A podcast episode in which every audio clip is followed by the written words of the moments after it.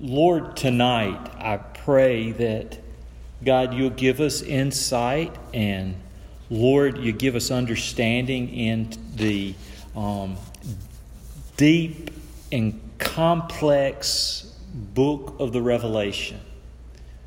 Lord, I pray that you will help heighten our anticipation of the glorious appearing. That, Father, your truth will be like oil in our spirits to loosen them up, that we would rejoice all the more that Christ is coming. That, Father, we would, Lord, keep before us that future hope, that blessed hope, as Titus said, that happy hope, that God, we, that we would, um, Lord, rejoice in that future grace to come that will be the finalization of the accomplishments of your gospel. Lord, it is in Jesus' name that I pray. Amen and amen. We'll take your copy of God's Word and open it to the 11th chapter of the book of the Revelation. And we're going to read from verse 14 down to verse 19. And I invite you to stand for the reading of God's Word if you would like. The second woe has passed. Behold, the third woe is soon to come. Then the seventh angel blew his trumpet, and there were loud voices in heaven saying, The kingdom of the world has become the kingdom of our Lord and of his Christ and he shall reign forever and ever. And the 24 elders who sit on their thrones before God fell on their faces and worshiped God, saying, We give thanks to you, Lord God Almighty, who is and who was. For you have taken your great power and begun to reign. The nations raged, but your wrath came and the time for the dead to be judged and for rewarding of your servants, the prophets and saints, and those who fear your name, both small and great, and for destroying the destroyers of the earth. Then God's temple in heaven was opened, and the ark of the covenant was seen within his temple. There were flashes of lightning, rumblings, peals of thunder, and earthquake and heavy hail. This is God's Word. You may be seated. Well, we have been on this journey in Revelation for about a year now. I think we started this back in last August. We are at chapter 11, or finishing chapter 11, which means um, we're at the halfway point. 22 chapters there. So we'll see. Uh, perhaps by this time next year, we'll be rejoicing in chapter 22. Who knows? Christ could come back before then. But um, and then you just never know when the Holy Spirit takes us on detours and we have different things that go on. But we're just moving along verse by verse at the speed of God's Spirit. Now, if you'll remember when we entered into chapter 10, we entered into what I told you was a, um, to give you a fancy term, a parenthetical interlude. It was an intermission was sort of a break in the chronological flow and sequence of events. And the Lord sort of stopped to give John a breather who's been taking in, seeing all of this great judgment and wrath and catastrophe and calamity that has been going on. To, I, I think, to give him just a little bit of hope of the anticipation of victory. And he took him to some pretty neat scenes. And we saw the two witnesses last week. We finished up looking at those two witnesses that were that were killed and slain, but brought back to life. For um, God's purposes will prevail.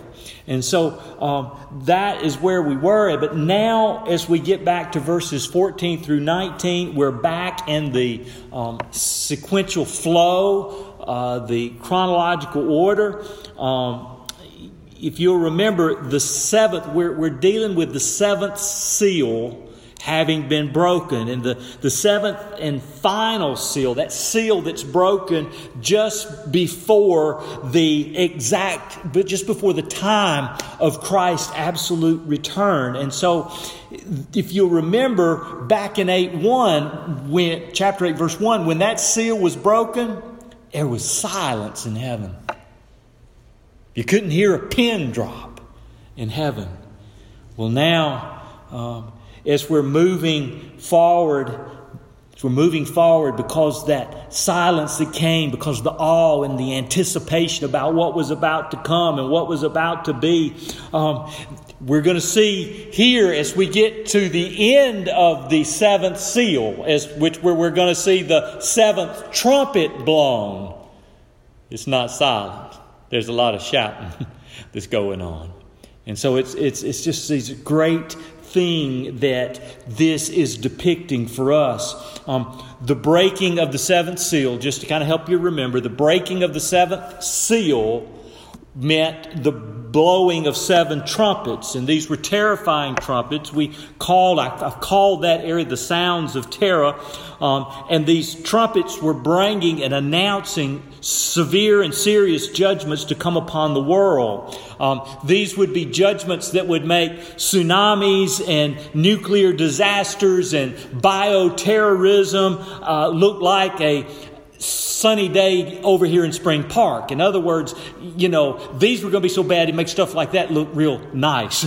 Um, but if you'll remember, trumpets 1 through 4 brought ecological judgments on the earth. They were judgments against the very planet itself. Trumpets 5 and 6 marked the beginning of the three final woes to come upon the earth. And, and trumpet 5, trumpet 6, they, they brought demonic and spiritual judgments that made the first four not look so bad. But now we're coming up towards the end of all of this. In the midst of all of this, God gave that parenthetical interlude, and now He's bringing us back into the flow of these chronological events. Um, and so we'll just walk through these verses and we'll begin in verse 14. And the first thing I would note to you is we see that the third woe, woe ain't good. All right, as far if you're on the bad side. But the third woe is announced. So we pick up with these the events that we left off with in chapter 9 when it says the the second woe has passed. That was trumpet six. And behold, the third woe is soon to come.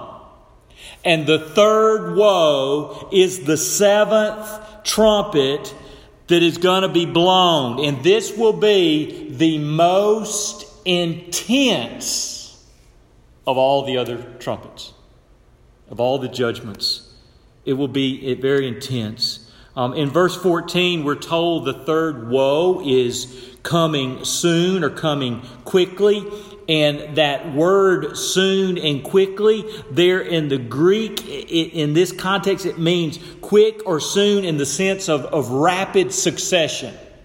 In other words, when the seventh trumpet is blown, there's then these seven bowls that are poured out. And each bowl brings a different aspect of that judgment. And these bowls are poured out in sort of a rapid sequence. There, it's kind of like boom, boom, boom, boom, boom, boom, boom, okay? You know, you're getting hit pretty fast with these bowls that are going to be poured out upon the earth. And when they come, that quick succession of these, these bowls of wrath, the end, behold, the end's, it's right here. The end's right here. It's right here. And that's a glorious thing. And I, when I say the end, I don't mean the end of things. What, what, when we talk about the end, and we talk about the end times, we're talking about the end of an age. The end of an age. Not the end of all things, but the end of an era, the end of an age. And behold, there's a new era and a new age that is to come. And when I say new age, I don't mean new age Eastern mysticism. Okay? I'm talking about the thousand year reign of Christ, what will lead into eventually the new heaven and the new earth, which will be a glorious thing that we will see when God's throne literally comes down and God's throne is upon the earth forever. forever. Forever. Um, it's pretty amazing things that are to come. But anyway, second thing I would note as we're walking through these verses, we see that the third woe was announced in verse 14. Then in verse 15, the seventh trumpet is blown, and the eternal reign of Christ is announced. In verse 15, we read these words The seventh angel blew his trumpet, and there were loud voices in heaven saying, The kingdom of the world has become the kingdom of our Lord and his Christ, and he shall reign forever and ever. Told you there was a dramatic shift in the scene in heaven. Um, in the beginning of the breaking of the seventh seal, from which these trumpets are coming, I told you there was silence, but here we go from silence to shouting. And, it, and I asked you the question is that not the way of true worship? We go from silence to shouting, and I want you to think about it. When we first hear the gravity of God's truth, there comes a heaviness, a silence, and a reverence, and a awe of what God has spoken and God has said. But as what God has spoken and God has said becomes an experiential reality within our own hearts, what is often the reaction of the saints of God but to burst forth with a shout of joy? That can come out in an amen or a hallelujah or a well glory or just a shout. But it comes.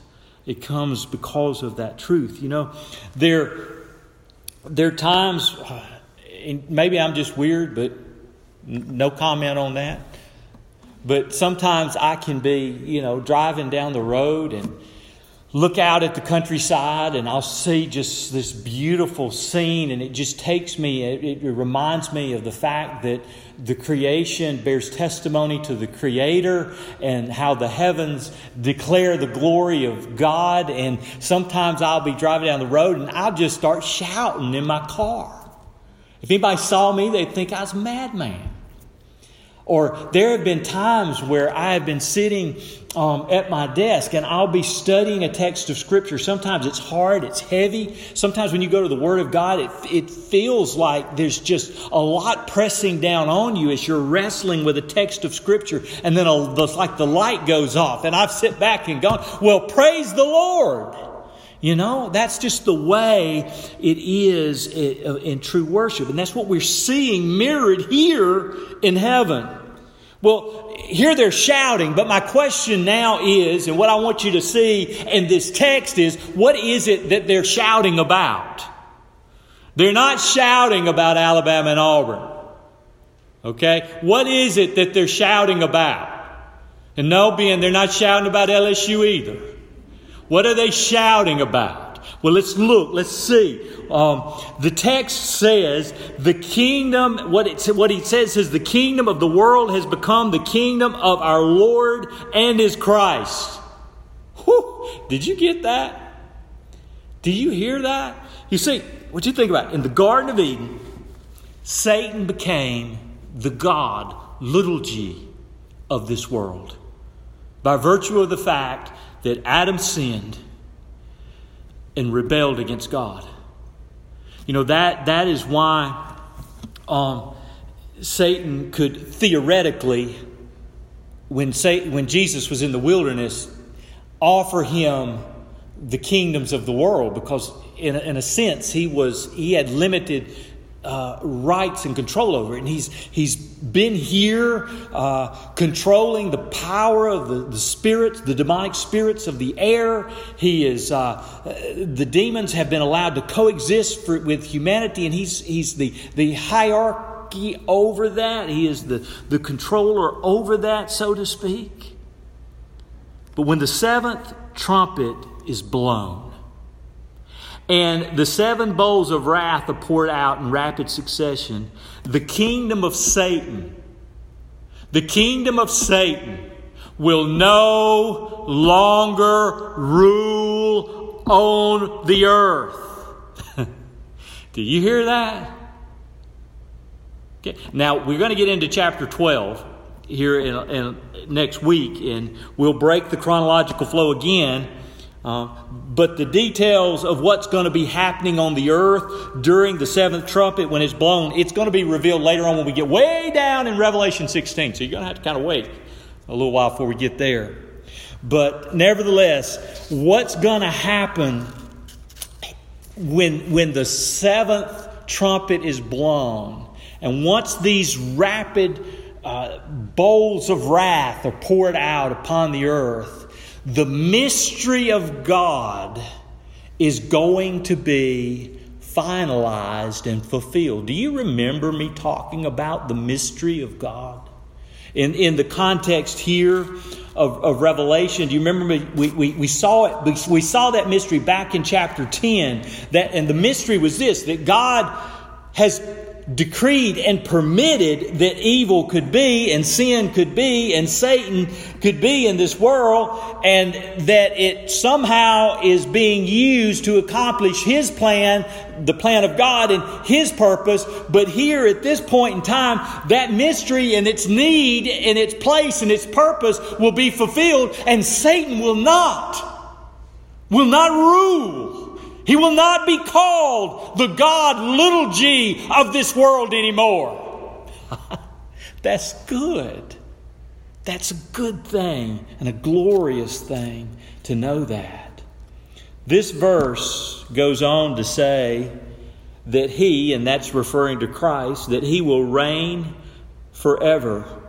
The millennial reign of Christ now will last a thousand years, but the reign of Christ continues through all eternity and the new heavens and the new earth.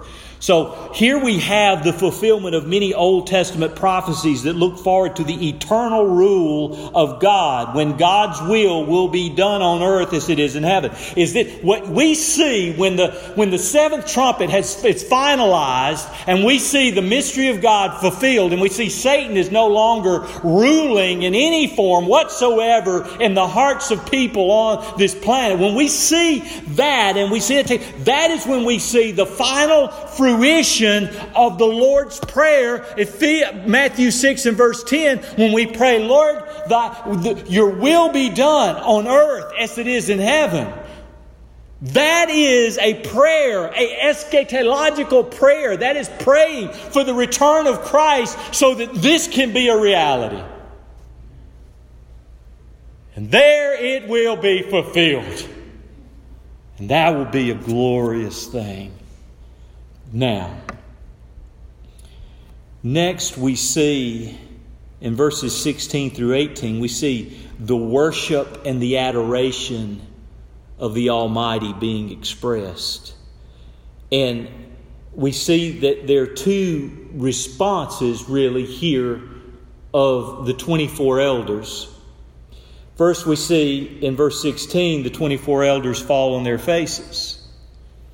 I mean, in response to the truth that has been loudly proclaimed, the 24 elders, those, if you remember, those heavenly representatives of the church, the saints of God, they fall prostrate on the floor and worship God. Because this is it. This is it. Uh, this is the full manifestation of the church one mission, advancing the kingdom of God in this fallen world It's the gospel is preached worldwide. And this is it. This is what we're waiting for. This is what people have lost their lives over. This is why Christ died. Oh my goodness. And they just fall in worship before the Lord. Then they begin to offer thanksgiving. Notice this in verses 17 and 18. While they're on their faces, they begin to offer thanksgiving up to God. Now, I want you to consider the reasons they're thanking God. And the reasons they're thanking God right here are reasons we should be thanking God too, even now. So think about this. There are about five reasons in this text here that they're offering thanks to God. First of all, they're thanking God for who He is. They're thanking God for who He is. The text says in, in that from verses 17 18, we can see that God is almighty. God is almighty. Almighty comes from a Greek word that two Greek words, actually, one that deals with meaning all, the other one, kratio, which means to rule, to be master, to be strong, to be mighty.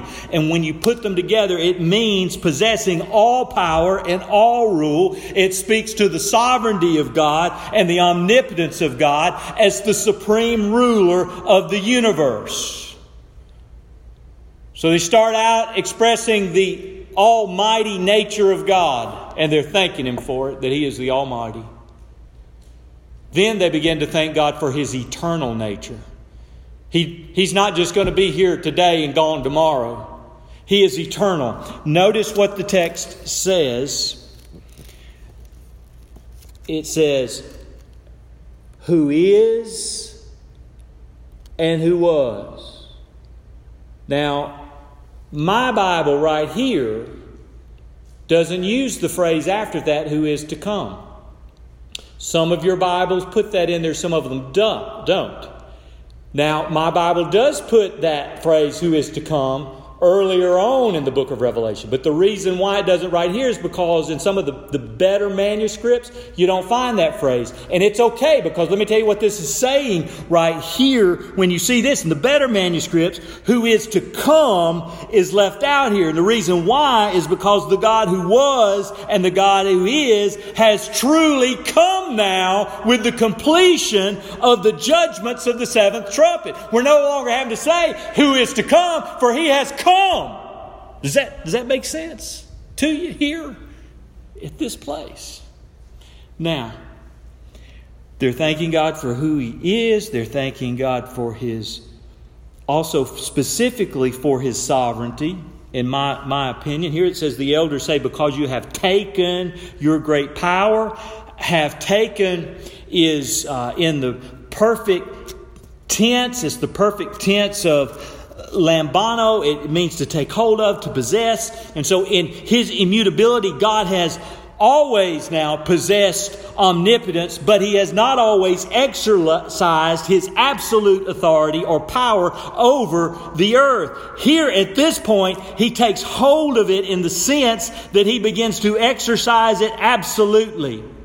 And the perfect tense here points to action accomplished with continual results. This stresses that once God so acts, it will be permanent and the world will begin to experience the results of God absolutely reigning over absolutely every aspect of everything in this world, in this existence.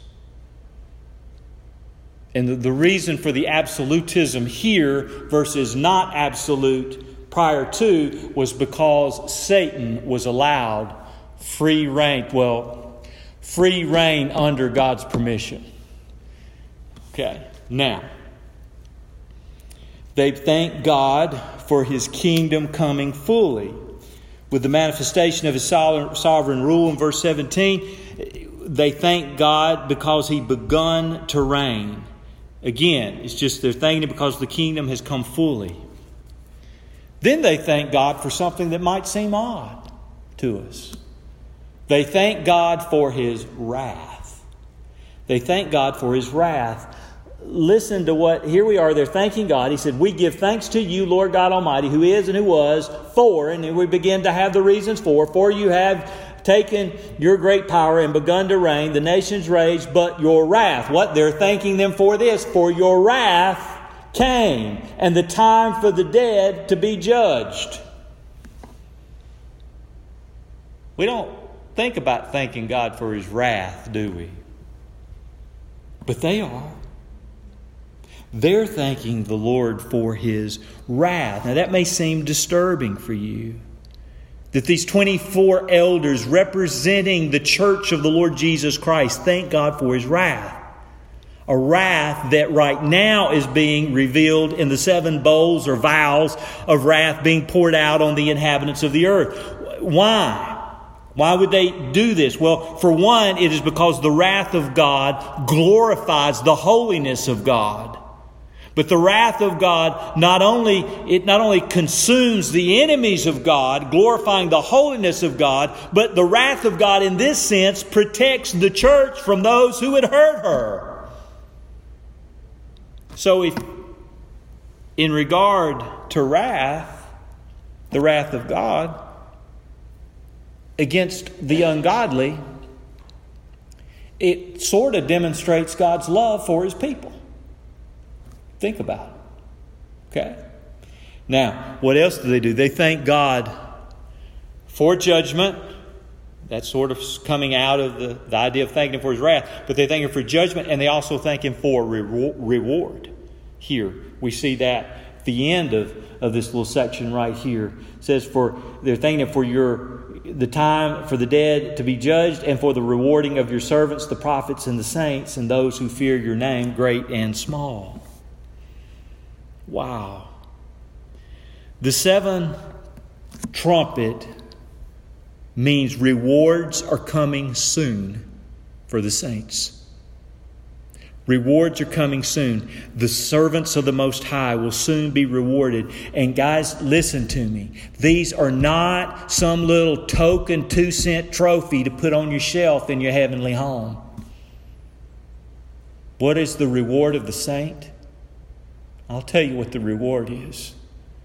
It is the perfect image of Jesus Christ. You're rewarded with Christ likeness because when we see Him, because the eastern skies goes, when we see Him, we shall be like Him. That is the reward of rewards. And soon that will be a reality, the perfect image of Jesus Christ. And it also means, at the same time, simultaneously, that we're receiving this great reward, which is the finalization of the gospel, the fruit of the gospel, the finalization of our salvation. Well, at the same time, simultaneously, judgment is coming to the lost. For the text said, the destroyers will be destroyed. Now, in particular, it's specifically talking about the nations that raged against the Almighty but it will be true of all lost people. Now, we'll wrap up looking at verse 19. We see the Ark of the Covenant in heaven. At first glance, verse 19 might seem out of place. The temple is opened and the Ark of the Covenant is seen. But what's the meaning of that? Why is it right here, I suppose? Uh, well, the temple in the book of Revelation is used to signify the very presence of God. The Ark of the Covenant, of course, is the place where God dwelled in the tabernacle in the Temple of Solomon. And that sacred little box, the Ark of the Covenant, also represented and was symbolic of the presence of God. Now, if you'll recall, under the Old Covenant, only the high priest could go into the presence of God, and once a year he would enter in to the Holy of Holies to atone for his sins and the sins of his people. He would sprinkle blood on the, uh, of a lamb over the lid of the ark. But here, now, New Covenant, Christians have been made a kingdom of priests, a royal priesthood to show forth the praises of God. And now the ark is not hidden. It's not hidden behind a thick curtain, a veil, the veil of the temple, but it was out to be seen by all the people. Oh, that's good. That's good. Inside the literal earthly ark, are the two tablets of the Decalogue or the Ten Commandments. They were kept there. And even though those tablets, even though they were destroyed by the Babylonians in 586 BC, the moral law of God that they encapsulate, it is eternal and binding. And when the ark is seen by all, it is a reminder that the presence of God will be manifest to all, and that the moral law of God will be the perfect law and rule of earth under the thousand year reign of Christ and under the eternity to come under the new heaven and the new earth. And to that I would say, Soli Deo Gloria. Glory to God alone. Wow. Guys, can you wait for it? Can you wait until that time is coming? And all of all of the stuff we got to deal with now. It'll be no more. Wow. Well, let's pray and let's let's rejoice in the soon coming Christ.